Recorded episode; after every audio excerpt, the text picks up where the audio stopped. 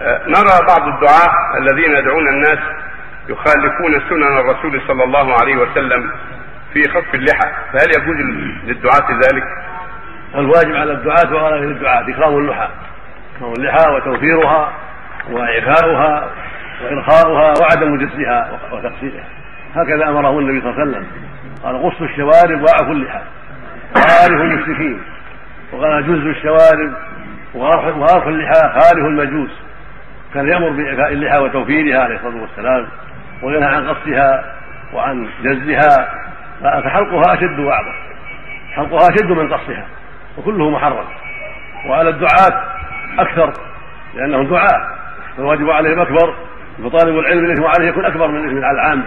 وإن كان الجميع آثمين بفعل ما حرم الله لكن أخذ اللحية من طالب العلم أو قصها يكون إثمه أكبر.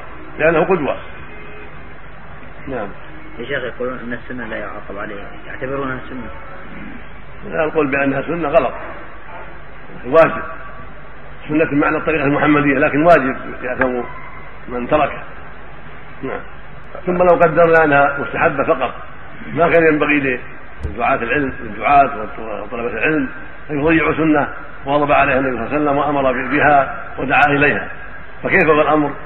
خلاف ذلك وهو أنه واجب الأصل في الأوامر الوجوب والأصل في النهي التحريم ولا مخصص ولم يحفظ عنه صلى الله عليه وسلم أنه حلقها أو قصها حتى يقال إن الأمر ليس الوجوب وأن فعله يدل على عدم الوجوب.